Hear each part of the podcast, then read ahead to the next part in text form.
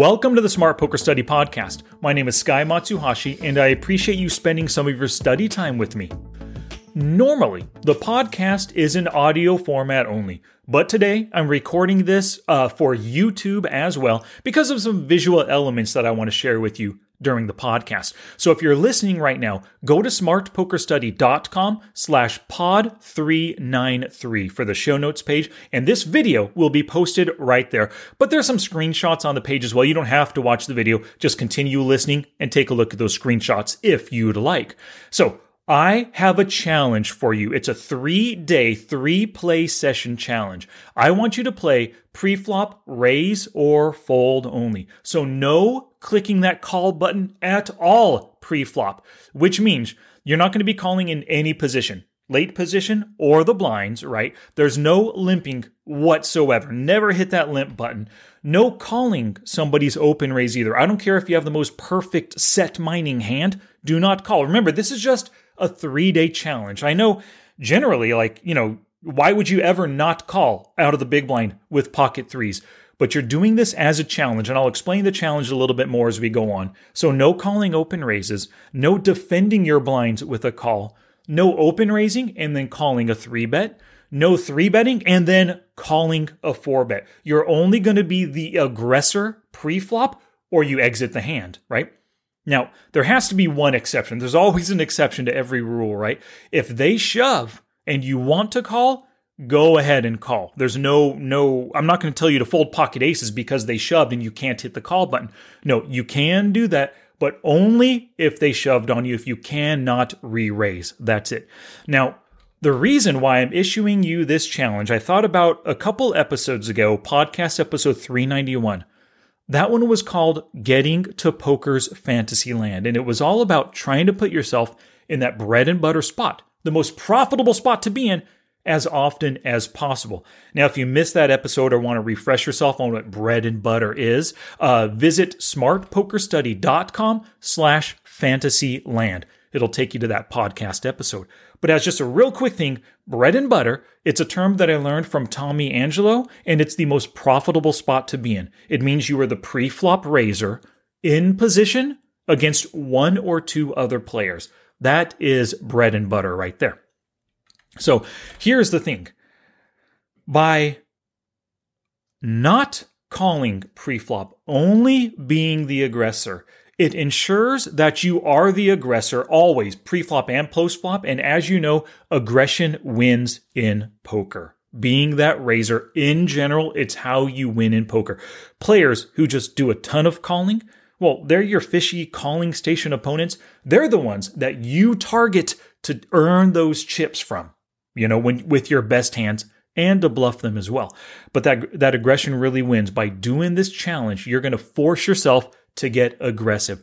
When you're dealt ace queen suited and you are tempted to call in the in the cutoff, but you're not allowed to call, that means maybe you can fold, but you have to force yourself to 3 bet to be that aggressor if you choose to play the hand. And this is just for 3 sessions. Remember, I'm not asking you to do it for a full week or a full month which actually is what I'm going to do for the entire month of June. It's pre-flop, raise or fold only. I'm going to put my theory here to the test and see how much more fun poker is, how much more enjoyable, how much potentially more profitable it is for an entire month. Now, when you're the aggressor, it means you're going to be doing a ton of pre-flop steals. You're going to be the open raiser in the MP, the cutoff, the button, the small blind. You're not going to be calling at all just to see the flop. You're going to be the one putting your opponents to the test, making them make a decision based on your action, right? You're not going to face any C bets. That's a really interesting thing. If you are on YouTube and watching this, you can see I have PokerTracker 4 up here, and I've been experimenting with this since May 27th for four sessions. I've played 1,063 hands, nicely profitable here, $34 up in profits positive 31 big blinds per 100 hands. And you can see um, 2 bet and call a 3 bet is 0%. Call that pre-flop 2 bet is 0% as well. 3 bets at 6.5. I've been doing plenty of C betting flops and turn. Oh, not the turn. It looks like I'm turn honest when C betting. And you can see this once again in the video, right? My C bet goes from 74% flop down to 39% on the turn. Very honest right here. Um, But look at that. Fold to flop C bet. It's zero on the turn, or zero on the flop, zero on the turn, and zero on the river because I haven't faced a single C bet. I've been the pre-flop raiser every single time, the one with the um, uh, uh, uh, uh post-flop initiative. I'm the one making C bets, not facing C bets here. So, and I have some more statistics and win rates to show you in a little bit, comparing this all aggression pre-flop versus mm, adding calls in there, right? So we'll get back to PokerTracker 4 in just a little bit. Um, you're not going to be facing any C bets, but because you are the C better, you're going to potentially be facing donk bets. When you're in position, they could donk bet into you. So you're still going to get practice facing your opponent's aggression, just not necessarily C bet aggression. Because you're the C better post flop, you're possibly going to face C bet raises or raises against your C bets, or even check raises when they're out of position against you. It just depends on the opponents that you're up against. And you're possibly going to face floats and probes, because if you decide to check instead of C bet, you might be facing a bet later in the, on the same street or on the next street from out of position, right? Now, here's the thing. I've done this for four sessions so far. I've seen really good results, and not just good results, I really enjoy this kind of poker. I find for myself the most difficult spots that I get into are when I called pre-flop, whether I raised and then called a three bet, three bet and called a four bet, or possibly just called out of the blinds, called on the button in some multi-way pot. Those are often the toughest, most uncomfortable situations. I found that when I'm only the pre-flop raiser, I'm avoiding a ton of uncomfortable spots, which is a good thing for me. So I want you to do this for three play sessions. Now, if you only play 200 hands per session, that's going to be 600 hands total. Your results, you can't really gauge the total results over time, what that will be, right? So potentially see what your results are. Like I said, I'm going to do this for all of June and I'm planning on getting somewhere between five to 7,000 hands in in June. That's going to allow me to really compare results pretty decently well. If I play 5,000 hands, I can compare this 5,000 versus the most recent 5,000 hands and see what my results are, see how many bread and butter spots I get into, what my win rates are, how much I enjoy this by putting some extensive time and a lot of hands into this kind of challenge for myself. Now, when you do this, I want you to see how you enjoy not calling, how you enjoy not calling in the blinds or in any position. For me, I've, I guess, maybe trained myself to understand and to realize that aggression wins, and I am more likely to take pots down, of course, with aggression or get extra value with my strongest hands by being the aggressor, not slow playing, not calling, right? Well, and I really do enjoy that kind of poker. I enjoy being the one sticking it to my opponents as opposed to them betting or raising into me. So when you try this for yourself, you'll get to see how you enjoy not calling, right? Is poker easier for you? Like I said earlier, um, by being the aggressor, I avoid a lot of uncomfortable calling kind of situations. Um, so for me, yeah, poker is easier. My decisions are easier when I am the pre-flop aggressor. Are they more fun for you? You got to figure that out for yourself. And for me, they're totally more fun. I'm enjoying poker so much more. In four days, I played 1,063 hands, which is more than any four day span that I've played for the past few months or maybe all of 2022. Is it more interesting? And I think it is more interesting being the pre-flop aggressor. It's fun sticking it to your opponents, like I said earlier, but then you're really forced to think about, can my opponents fold here? Can I steal this pot pre-flop? Can I steal it with a C-bet on the flop? Are they going to give me extra value on this turn once I double barrel? Whatever the case is, it really makes you think about your opponent's passive calling tendencies and their folding tendencies, or maybe even their raise bluffing tendencies as well. Makes you think a bit more when you're the aggressor, as opposed to sometimes when you're just calling in hands, and you might realize this from experience or just thinking about it. When you're calling, it's really easy just to click call and not put much thought into it. Oh, I have a second pair. I have top pair weak kicker. I have an open ended draw. I call without really putting too much thought into what your opponents are betting into you with. But when you're the aggressor, at least for me, it forces me to think more about my opponents and I play the player a little bit more, which is a very beneficial thing. Um, And do you like being the aggressor more often after you do these sessions? Ask yourself that question, and you might find, just like me, that you do. So, like I said, me, I'm doing this for the entire month of June. And I will report at the end of the month or maybe early July. I haven't looked at the calendar. Uh, okay. On the episode, looking at the calendar right now, on July 6th, Wednesday, July 6th, episode 398. That will be a recap of this past month of June where I'm playing preflop raise or fold only. So, like I said, I've been doing this for the past four days and I played 1,063 hands and I recorded some results right here for you to take a look at. Um, since May 27th, I've played 1,063 hands. From May 13th through the 26th, I've played 1,023 hands.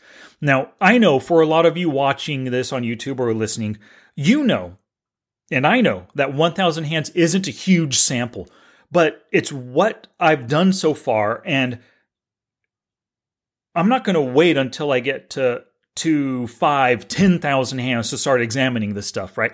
I'm a numbers guy, and I think even over a thousand hands, even over 500 hands, your results can be, can start to be indicative of your tendencies, your style of play, where you're winning and where you're losing, right? And so I'm totally fine. At a thousand hands, start recording your stats and win rates. Start comparing numbers to see how things are progressing, how you're liking it, what your results are, all that stuff. So one caveat to all this, like I just said, it's only a thousand hands, right? Over the next five, 6,000 hands in June, things could really change. And I'm going to come at you in early July with a, with a really good assessment, a really deep dive into my month of play with preflop raise or fold only. So since May 27th, with my raise or fold only, um, my win rate is positive 31 big blinds per 100 hands. The prior 1,023 hands, my win rate was a little bit higher at positive 55. So it's not more profitable right now, but it's definitely more enjoyable, more fun, and definitely 100% profitable. If I made $34 playing 10NL, positive 31 big blinds per 100 hands, that's a good result. Not as good as positive 55, but still, I'm happy with these results so far. Now, the bread and butter spots I got into with this pre-flop raise or fold only, I got in 44 bread and butter spots versus 43 in the prior thousand hands. Roughly the same, right? My bread and butter win rate was positive 107. In the prior thousand hands, positive 229. So, like I said, I think this next month is going to be a real tr- test of how profitable bread and butter can be, or how profitable um, uh, playing raise or fold only can be. Like I said, I'm not challenging you to do this for an entire month, but three days, I think you'll, I think you really enjoy this. Now, the interesting, my VPIP, I'm uh, VPIP and PFR. I'm 15 15 right now. In the prior thousand hands, I was 18 slash 16. So I have some calls thrown in there, right? My raise first in right now is 22% versus 23% before. So almost the same.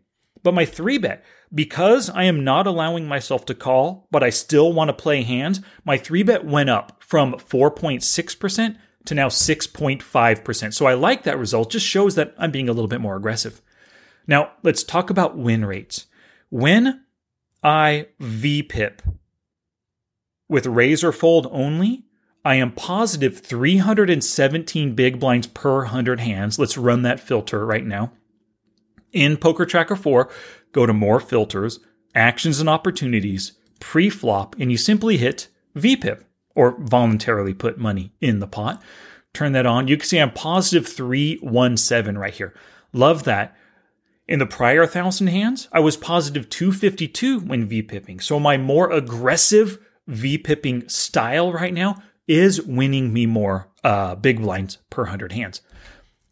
My win rate when I VPIP and soft flop, right now it's positive 572. Before, it was only 350. So things are looking good. When I'm VPIPing, when I'm choosing to enter the pot, only as the aggressor, I am making more chips overall. Loving that. Now, my win rate when it when just two betting, when I'm raising first in or ISO raising, right now it's positive 138. That means every time I make a two bet, on average I'm winning 1.38 big blinds. That's pretty good. Before the prior thousand hands, my win rate was positive 232. Not as good, but still pretty, de- uh, no, I'm sorry, better than it is currently. So I'm going to have to like maybe dive into this and analyze it a little bit more. Currently, my three betting win rate, positive 1321. Prior was only positive 818. So I am earning, I am making more three bets now, and I am earning more when I'm three betting. Two betting is the opposite story. So this will be interesting to see the next 5,000 hands versus the prior 5,000 hands, what the differences are. Now, let's look at some post flop uh, win rates. When I C bet, my flop win rate is positive 591. And the prior 1,000 hands, it was 554. A little bit better right now. My turn C betting win rate is positive 630. The prior 1,000 hands, it's positive 715. So a little bit worse there. But like I said, it's only a thousand hands. We'll see when it comes to 5,000 or 6,000. Let's see what the difference is. Um, this past thousand hands, I haven't C bet any rivers at all for whatever reason. Um, but I'm still nicely profitable uh, overall, but no C betting on the river. The prior thousand hands, positive 1180 big blinds when I C bet on the river. Now, the win rate when I saw showdown right now, because I'm the pre flop aggressor and I'm the one doing the aggression post flop, my win rate at showdown is positive 1567. The prior thousand hands, when calls were mixed in there and I was facing C bets and stuff, my win rate at Showdown was positive 1336. So quite a big difference there, right? 1567 versus 1336. Being more aggressive and getting to Showdown, I'm earning more money than I did before. So I'm really looking forward to this next month, challenging myself for the month, but I want to challenge you. Like I said, just three sessions, pre-flop, raise, or fold only. And the last thing I want to say is good luck to both of us. For all of you who are going to take me up on this challenge and do it for three sessions, good luck to you. I hope you enjoy PokerMoor. I hope you love being that aggressor. I hope you find some great spots to turn pre-flop calls into three bets and earn some good profits with those, whether it's stealing or earning three bet value profits, right? And then so good luck to all of you and good luck to me as well in June. And I'll be back next week with a new podcast episode. But like I said at the beginning of July, I'm going to come back with a full assessment on how this challenge for June went for me. Alrighty, I'll catch you next time.